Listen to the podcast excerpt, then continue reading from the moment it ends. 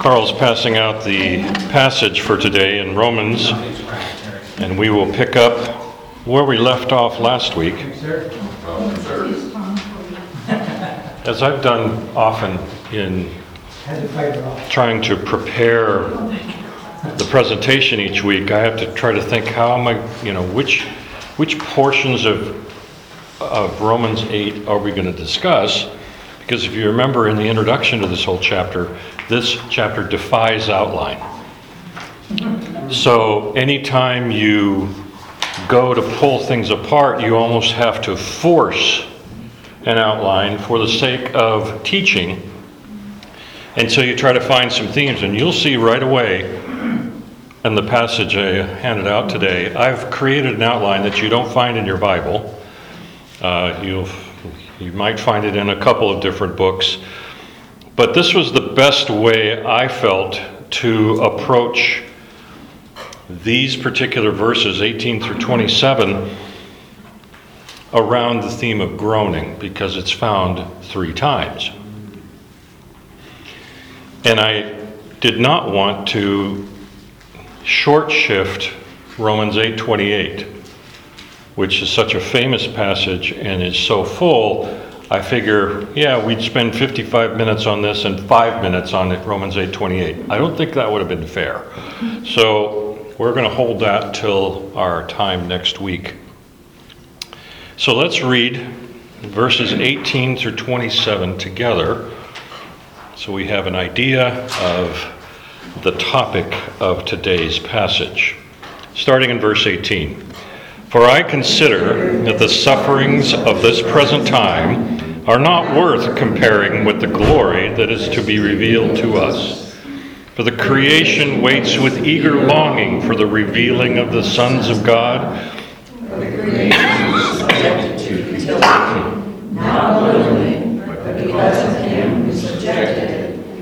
hope that be set free from its bondage to decay and obtain the freedom of the glory of the children of God. For we know that the whole creation has been groaning together in the pains of childbirth until now.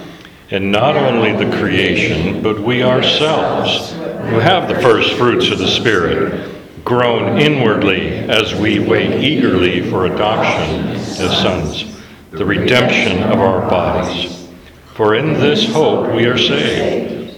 A hope that's seen is not hope, for who hopes for what he sees? But we hope for what we do not see, we wait for it with patience. Likewise, the Spirit helps us in our weakness, for we do not know what to pray for as we ought. But the Spirit Himself intercedes for us with groanings too deep for words. And he who searches hearts knows what is the mind of the Spirit, because the Spirit intercedes for the saints according to the will of God.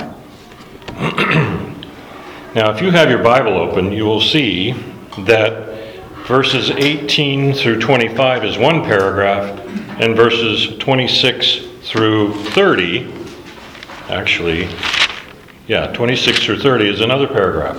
So, seriously, what I've done with this outline breaks up the passage. I guess you could say, from a pastoral standpoint, it gives you three points in a poem. Um, you can you can kind of follow some of the logical process that Paul has here, but we have to start with verse 18. You can't ignore that verse because it technically sets the stage for what follows we start with that word for, which we've talked about. It's not the word therefore, it is the word for, meaning this is the next stage in a logical, con, um, a logical progression. And if I remember my stats right, the word for is used like 16 times in chapter 8. Hmm? I didn't hear you. Okay. Anyway, the idea is that it just keeps moving from one stage to the next. However, note the intentionality of Paul's writing here. He says, For I consider. And you could actually translate as, I have concluded. He's not saying consider, he's saying, I consider this. I've already discussed it, I've already dug into it, I've already looked at it, and I have concluded that the sufferings of this present time are not worth comparing with the glory that is to be revealed. That's important because you have someone who has lived it and is saying, um, You've heard me talk about it before, but I've had my own things and I, I know what I'm talking about. I consider this to be a truth. Now, one writer talks about the fiery trials that we live in our lives. He's a guy named Ronald Dunn. He says, Why, why, God, are you allowing this to happen? And this fellow had lost children, lost family, lost jobs, lost homes. I mean, he just, everything was gone. And then he writes, I have determined that God is not an arsonist.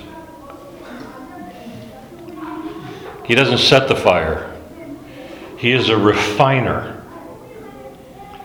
And that's a completely different process.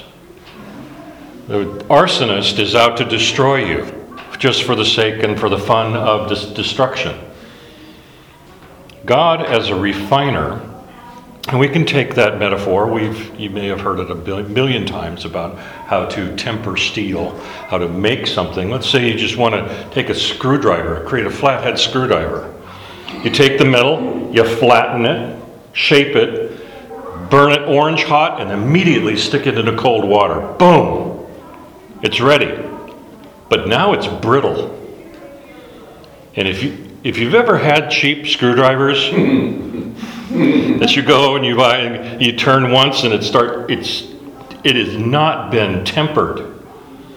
It's cheap, it's malleable, it's it, it's no good. But to temper it, you have to put it in the fire again. But not orange hot. It has to be blue hot. At the exact right temperature, it be the metal starts to turn blue. Now you don't put it in water. You just simply set it aside and let it rest. And now it will withstand the next stress against it. That is how God works. He puts us in situations. It may feel like it's orange hot, burning hot, and we are brittle. over and over again, He refines us. Notice also, it says, the sufferings of this present time. I did an entire talk this last May at a conference out in North Carolina uh, comparing the two words for time in the Greek. You have chronos, our clock time, which is linear, and kairos, which are appointed times when God enters. So, as I put it very vividly in, in that particular speech, I said, We have chronos, which is linear, but God comes in at an appointed time and creates something special. We live in chronos and we sometimes miss the kairos. The word here is kairos. This isn't just incidental, we stumble into it. This is God appointed suffering. This is God appointed time. I know, I conclude that the suffering of this appointed time what we are going through, what you are going through right now. We miss that in the English, don't we? We also read it very quickly. But he is saying, I have concluded that what we go through, the heaviness, the weight on the shoulders, the burden we carry, in fact, we don't need to go look for suffering, suffering finds us. We might try to hide from it. We might try to ignore that it's happening, but it's going to find us. And every time it does, why are we surprised? Why are we surprised? we have some mechanism in our bodies, in our minds that say, oh, everything's going to always be perfect. And it's not. But when we consider the sufferings of the present time, it is not even worth comparing to the glory that is to come. That Greek word there for comparing, for not worth comparing, find a pen that works. Let's see. Always go to the bag. These are the ones that always work. Um,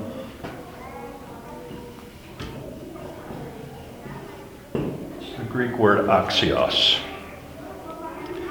It is from the Greek word ago, which means to cause to move. And in Greek uh, terminology or figure, in fig, it is figuratively refers to when something is heavy enough to create motion in a balance. In other words, to move the scales. What he's trying to say is that what we are going through is not even worth putting on the scale. It is so momentary, it's so fleeting, it's a feather duster next to a bowling ball. It's not going to move the scale. When you make that comparison, it's but a wisp compared to the glory that is to be revealed. Now, flip over to, uh, I'll do the flipping. Uh, 2 Corinthians chapter 4, verse 17, where Paul writes, For this slight momentary affliction is preparing us for an eternal weight of glory beyond all comparison. That's your parallel passage. Write it in the margin in your Bible. Next to 8, 18 of Romans, put 2 Corinthians 4:17. This light momentary affliction is preparing us for an eternal weight of glory beyond all comparison. And he says this I consider the sufferings of the present time not worth comparing to the weight. Now, way back when, I did a study on glory, or the concept of glory. For those of you who are in the class, can you tell me what I said? Of course not. You don't remember. I even had to go find my notes on it and find out what I said. But it was when we were talking about the transfiguration of Christ, where the glory of God was revealed in that moment. The Greek word doxa, is, is translated as glory. When the Septuagint was translating the Hebrew into Greek, the Hebrew word for glory hmm, is the word kabod.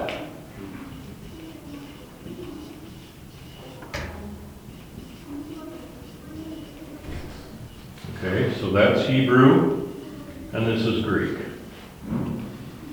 They couldn't find a word that truly translated the word kabod because the underlying meaning of the word kabod is weight. W E I G H T, not W A I T. So in 2 Corinthians, when Paul talks about this weight of glory, it's the kabod of kabod. It's the weight of weight. It's the glory of glory. The translators at that time looked around in the Greek language, and there was a word, doxa, that was never actually used to mean something that big.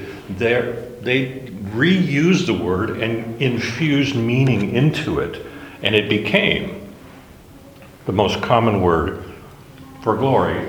And in fact, we add ology when we sing it, doxology, to give glory to God. That's this glory. Well, 81 years ago, this fella, this British guy, may have heard of him, C.S. Lewis. He did a sermon called The Weight of Glory. You can buy the book. It's a tiny little book. They actually have to add other addresses into it to make a book out of it because it's one sermon called The Weight of Glory. And he focused on this concept. What is it? What is this glory of which we speak? And I'm going to quote two paragraphs from the book here.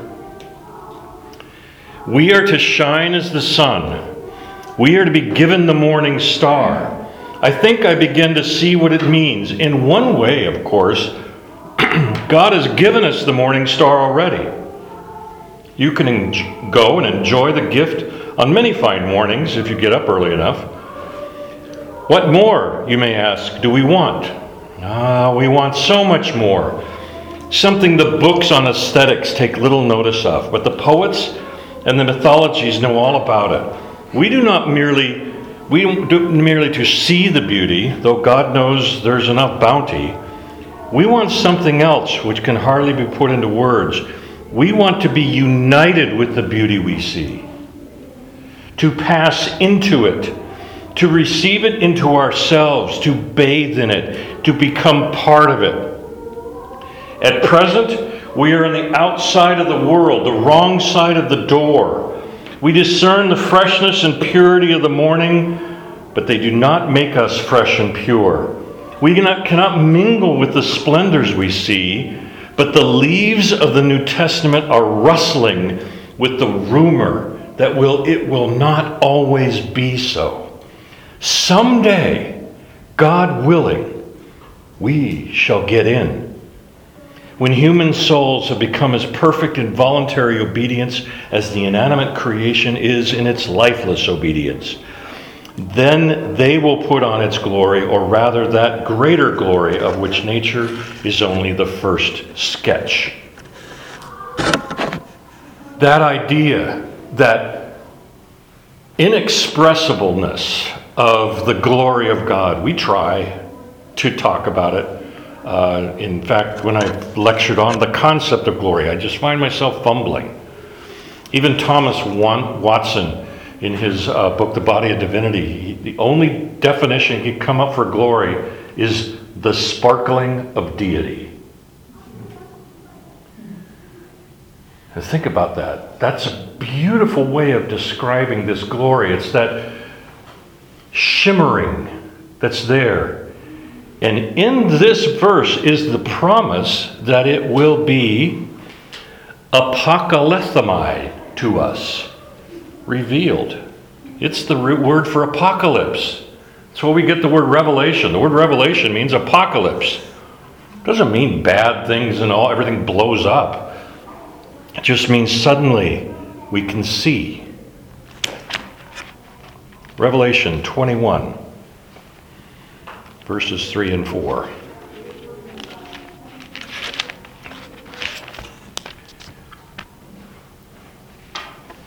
Behold, the dwelling place of God is with man. He will dwell with them, and they will be his people, and God himself will be with them as their God. He will wipe away every tear from their eyes, and death shall be no more. Neither shall there be mourning, nor crying, nor pain any more, for the former things have passed away. That is what Paul is writing about in this sentence. Consider that the sufferings, the heavy things you are struggling with, they can't even tip the scales compared to that glory that is to come, that is to be revealed to us in the end. Kind of a nice way to start this passage. Because then he goes into the three groanings. We have the groanings of creation, the groanings of ourselves, and the groanings of the Spirit. So let's look at the groanings of creation. The creation awaits with eager longing for the revealing of the sons of God. For the creation was subjected to futility, not willingly, but because of him who subjected it in hope that the creation itself will be set free from its bondage to corruption and obtain the freedom of the glory of the children of God. Now, we have to define creation to even get close to understanding this passage. So, what do you think he's talking about?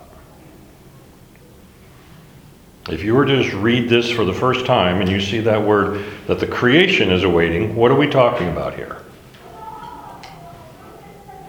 Everything on the whole earth, animals, trees, plants, everything. Okay, but not us. Well, we're part of the creation, but I think we're Okay. special. Okay?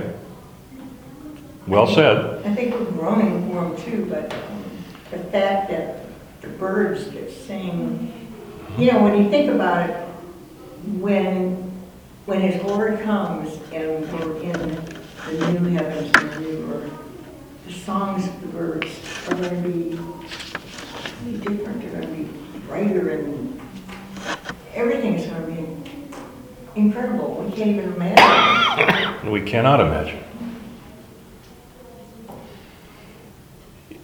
Another way of looking at the definition is what comes after this passage, because then he turns it inwardly to us.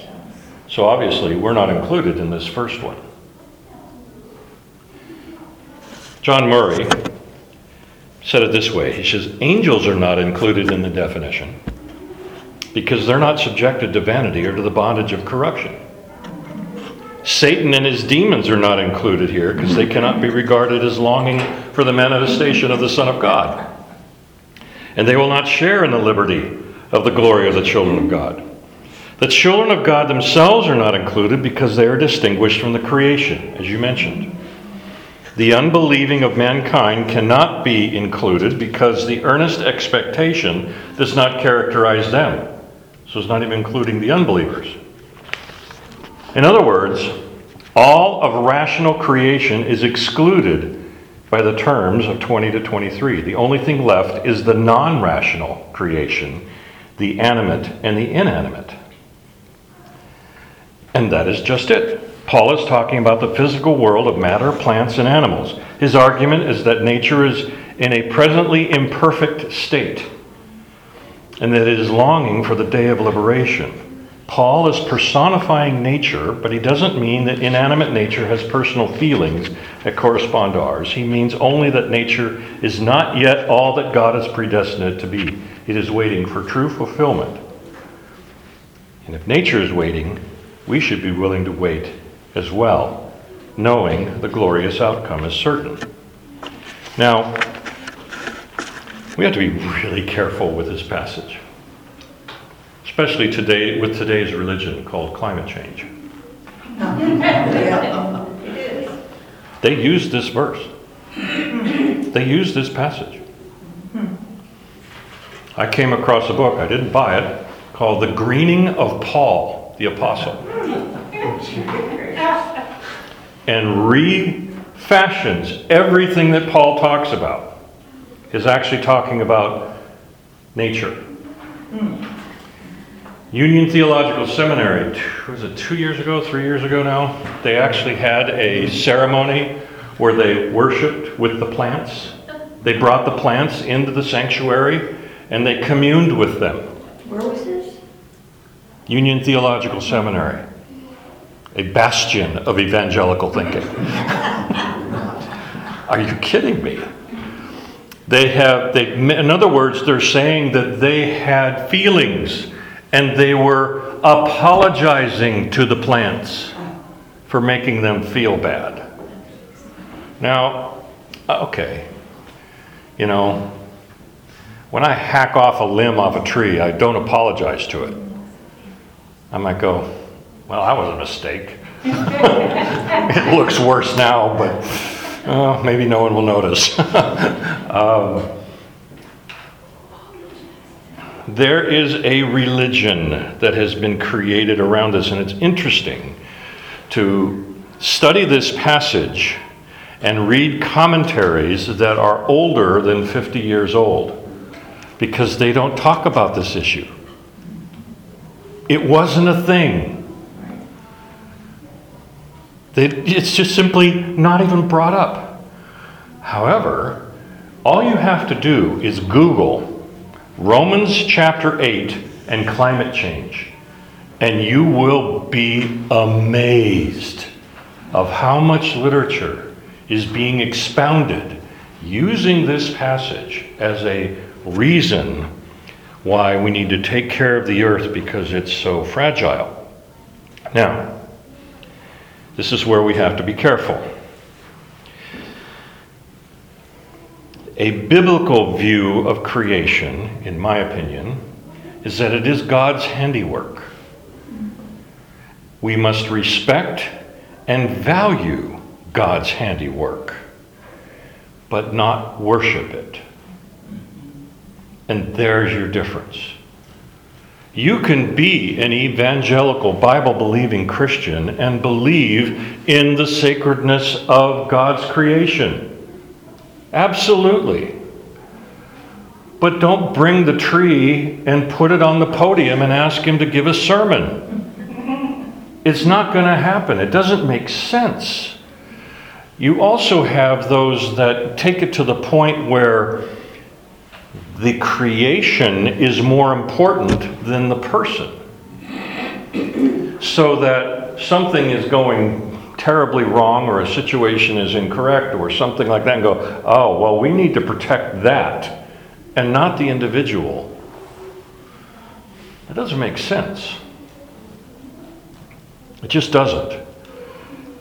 Now, granted, we, you know, it's really hard because people will personify animals um, especially their pets.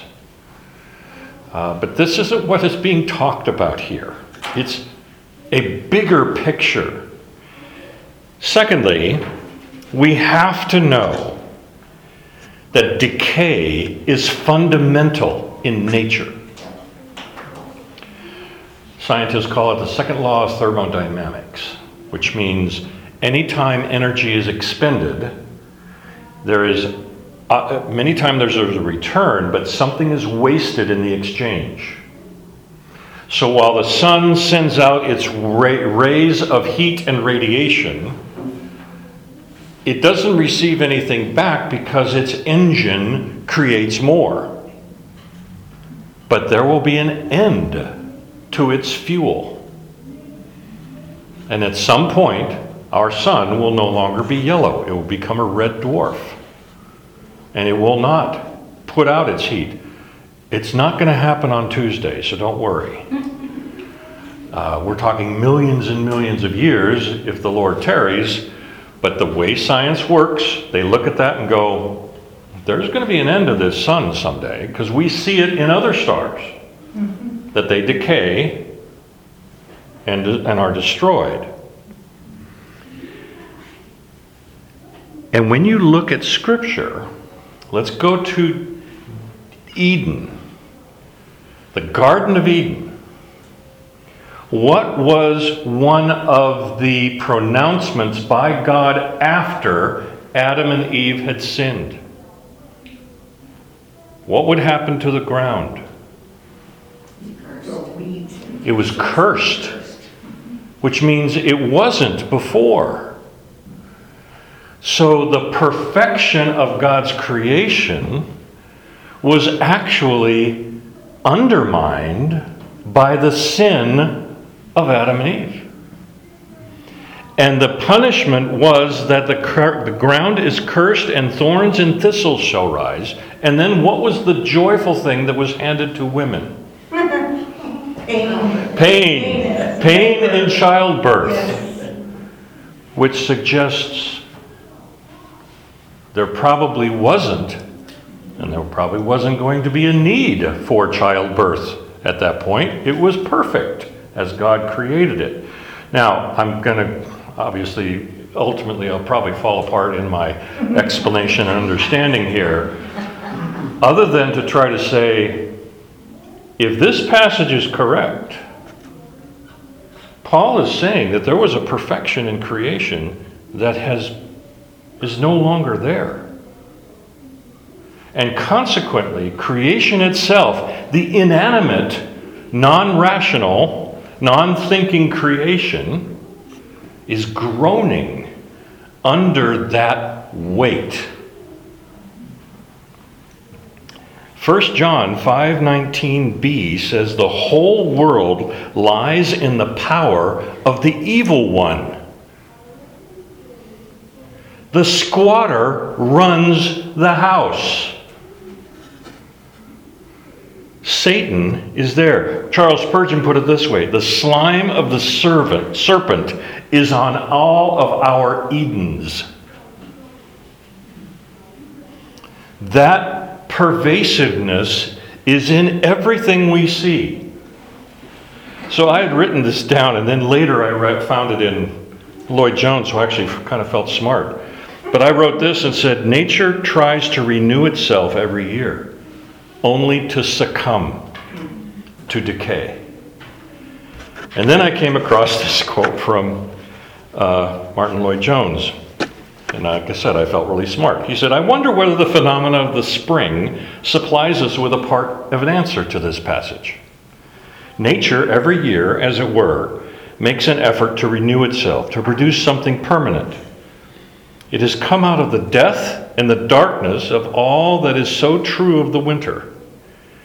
In the spring, it seems to be trying to produce a perfect creation, to, to be going through some sort of birth pangs year by year. Unfortunately, it doesn't succeed. For spring leads only to summer, and summer leads to autumn, and autumn to winter. Poor old nature tries every year to defeat the vanity of the principle of death and decay and disintegration that is within it. But it cannot do so. It fails every time, yet still goes on trying as if it feels things should be different and better, but it never succeeds. So it goes on groaning and travailing in pain together. It has been doing so for a very long time. Nature still repeats the effort annually, but it will be set free from one day from this corruption into the freedom of the glory of the children of God. Isn't that an interesting thought? To see looking at nature in light of Romans 8. That this corruption, this bondage to corruption, will eventually also be, uh, will also receive glory. Huh. I guess I never thought of it that way. This, usually, this passage is kind of just glossed over. In fact, I don't know how many times in my studies, I was really struggling to find expositors that would focus on just this passage. They usually kind of give a tip of the hat to it and then move on to the next paragraph. Because the next paragraph is where everybody lives. We don't necessarily think about creation in this way. Verse 22 For we know that the whole creation has been groaning together in the pains of childbirth Wow. And yet, we have the promise that it is going to be restored. Now, remember, I read, uh, read from Revelation 21 before. Well, I'll read from it again. Same chapter, different verses. Before, I had read from 21, 3, and 4. This time, I'll read verses 1 and verse 5. Revelation 21 1. Then I saw a new heaven and a new earth. For the first heaven and the first earth have passed away, and the sea was no more. In verse 5, and he who was seated on the throne said, Behold, I am making all things new. That's the promise. We miss it. We don't make that comparison that when Christ returns and sets down the new kingdom, everything is going to be made new.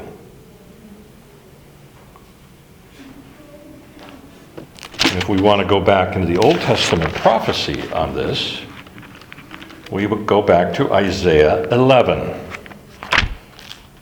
Isaiah 11, verses 6 through 9.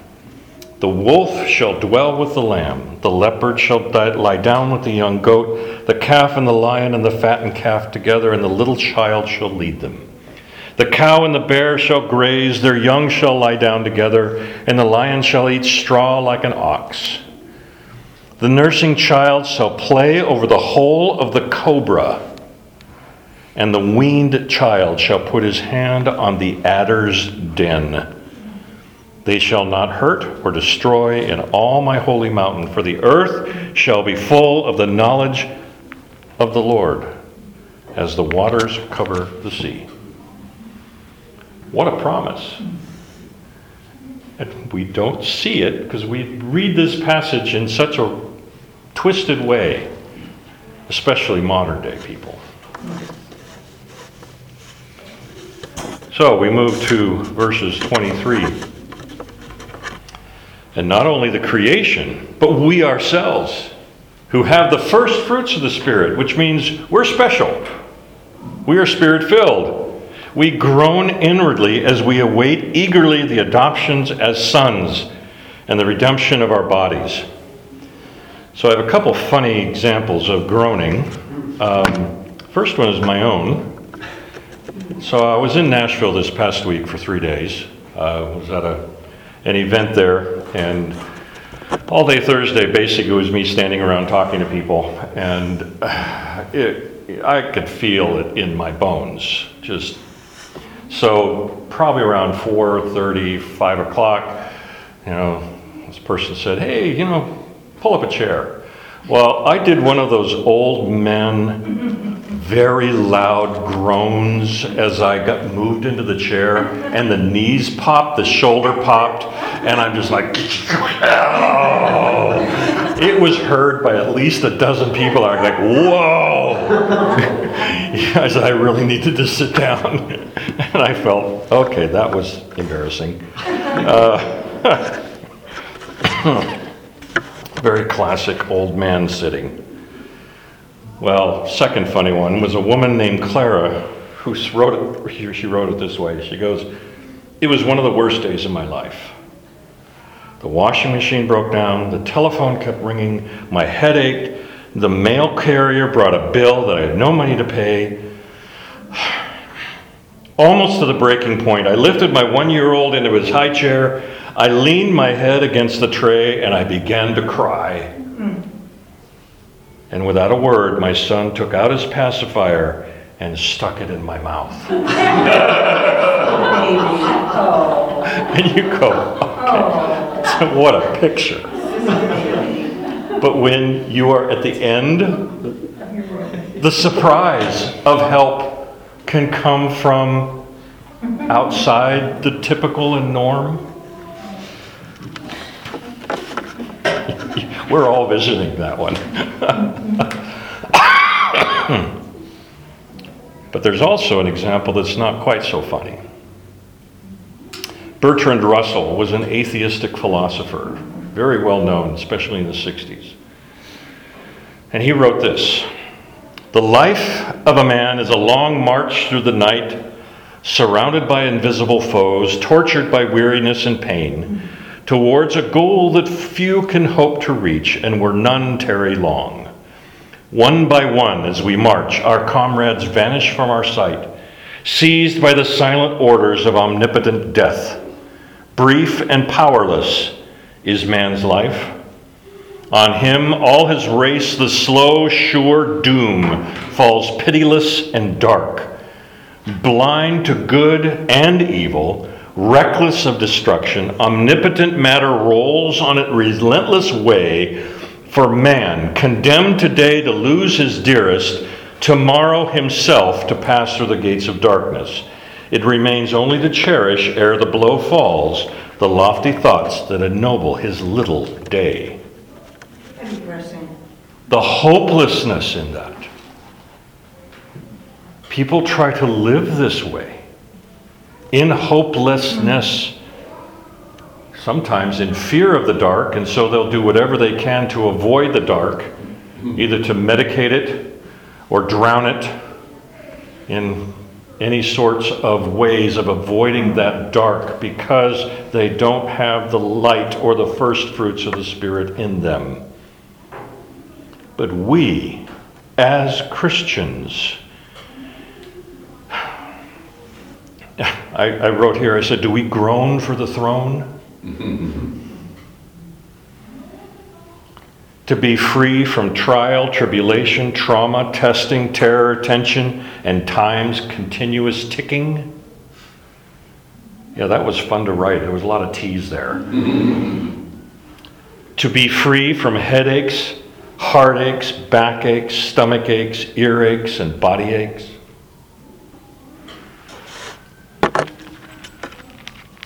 Second Corinthians 5, verses 1 and 2. For we know that if the tent, which is our earthly home, is destroyed, we have a building from God, a house not made with hands, eternal in the heavens. And in this tent we groan, longing to be put on our heavenly dwelling.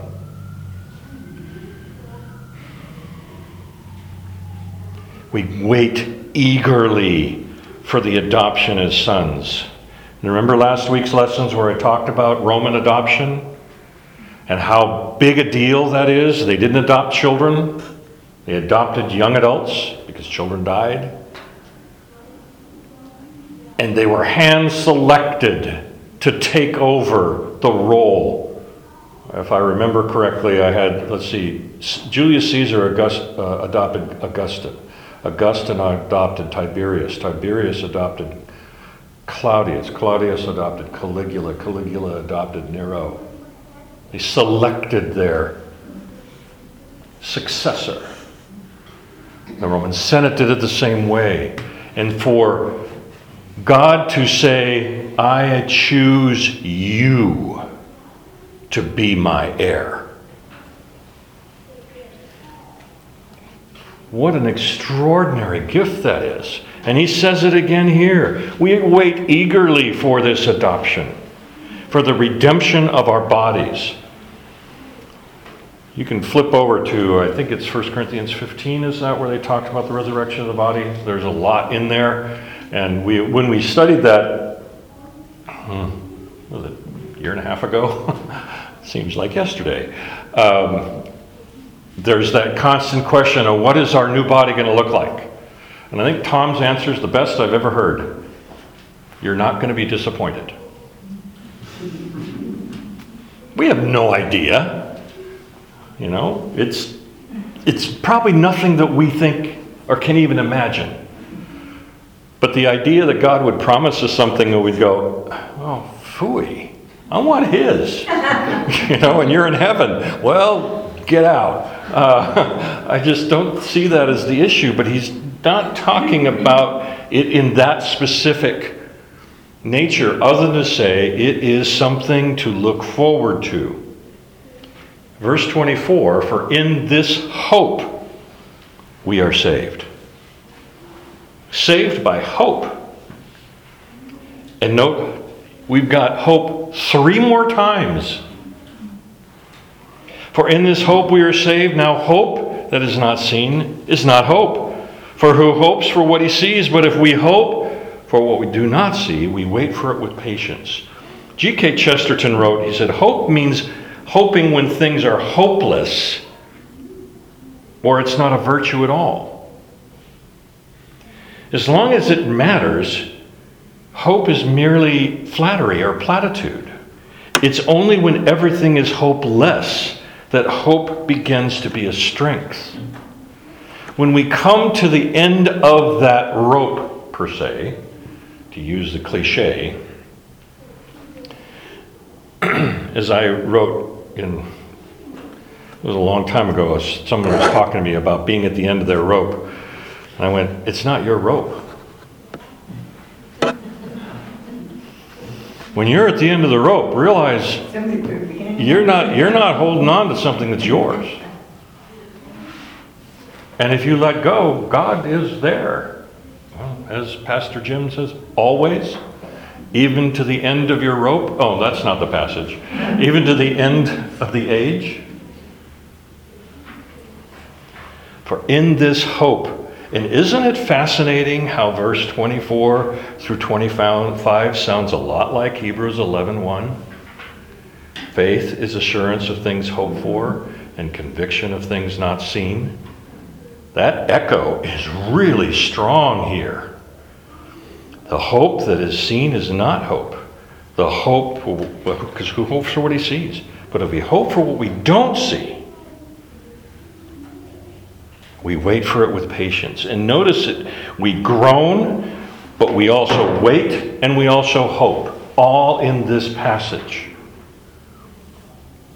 There is a blessed hope, Titus 2:13. There's the hope of glory, Colossians 1:27. You have one of the three virtues in 1 Corinthians 13 of faith, hope, and love.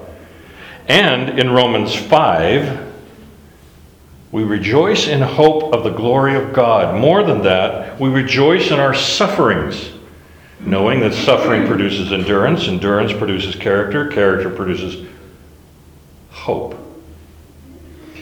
And hope does not put us to shame because God's love has been poured into our hearts through this Holy Spirit who has been given to us. I'm going to quote Martyn Lloyd-Jones again. Hope is the measure of true Christianity, which is through and through otherworldly. Pseudo Christianity always looks chiefly at this world. Popular Christianity is entirely this worldly and is not interested in the other world. But the true Christian has his eye mainly on the world which is to come. It is not primarily concerned even with deliverance from hell and punishment and all the things that trouble us and weariness. That belongs to the past.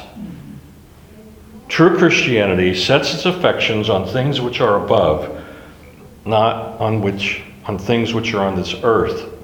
It is that which says, We look not at the things which are seen, but at the things which are not seen. For the things which are seen are temporal, but the things which are not seen are eternal. And that's 2 Corinthians 4 17 and 18.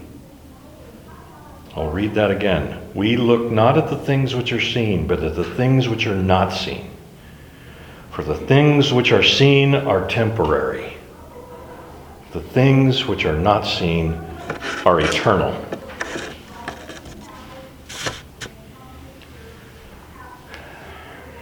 Then we come to the third one. Now, there's been some theological debate about the groaning of the Spirit. Because how can the Holy Spirit groan? I mean, isn't the Holy Spirit God? Isn't part of the Trinity? I mean, Almighty? Why would there be struggle? Why would there be a groaning? well, a great commentator from the past named Godet, G O D E T, put it this way. He summarizes the three groanings like this What a statement of the unutterable disorder which reigns throughout all creation. Nature, throughout all her bounds, has a confused feeling of it, and from her bosom there rise a continual re- lament claiming a renovation from heaven. The redeemed themselves are not exempt from this groaning and wait for their own renewal, which shall be a sign of universal restoration. And finally, the Spirit who is intimate with the plans of God for our glory and who distinctly beholds the ideal of which we have but glimpses, pursues the realization of it with ardor, A R D O U R, which is a passion that goes beyond mere words. The Spirit comes in alongside us when we are weak as it starts. Likewise, verse 26. The Spirit helps us in our weakness. Well, what kind of weakness? What, what do you mean? What, what do you mean, likewise? Like what? Well, is he talking about the groaning? Or is he talking about the prayer in verses 15 to 17 where it says, where we cry, Abba, Father, and the Spirit Himself bear witnesses with our spirit that we are children of God. And if children, then heirs, heirs of God, and fellow heirs with Christ, provided we suffer with Him in order that we may also be glorified with Him. Likewise, the Spirit helps us in our weakness. Could that be what he's talking about? Maybe. It's obviously differing opinions. But we do know that we do not pray as we should.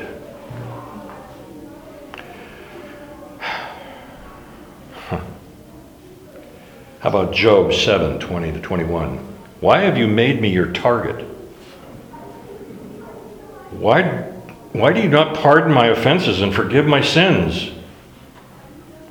Or Elijah in 1 Kings 9, 19 I have had enough, Lord.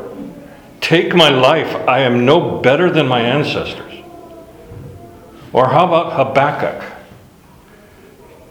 Chapter 1, verse 2. O Lord, how long shall I cry for help and you won't hear?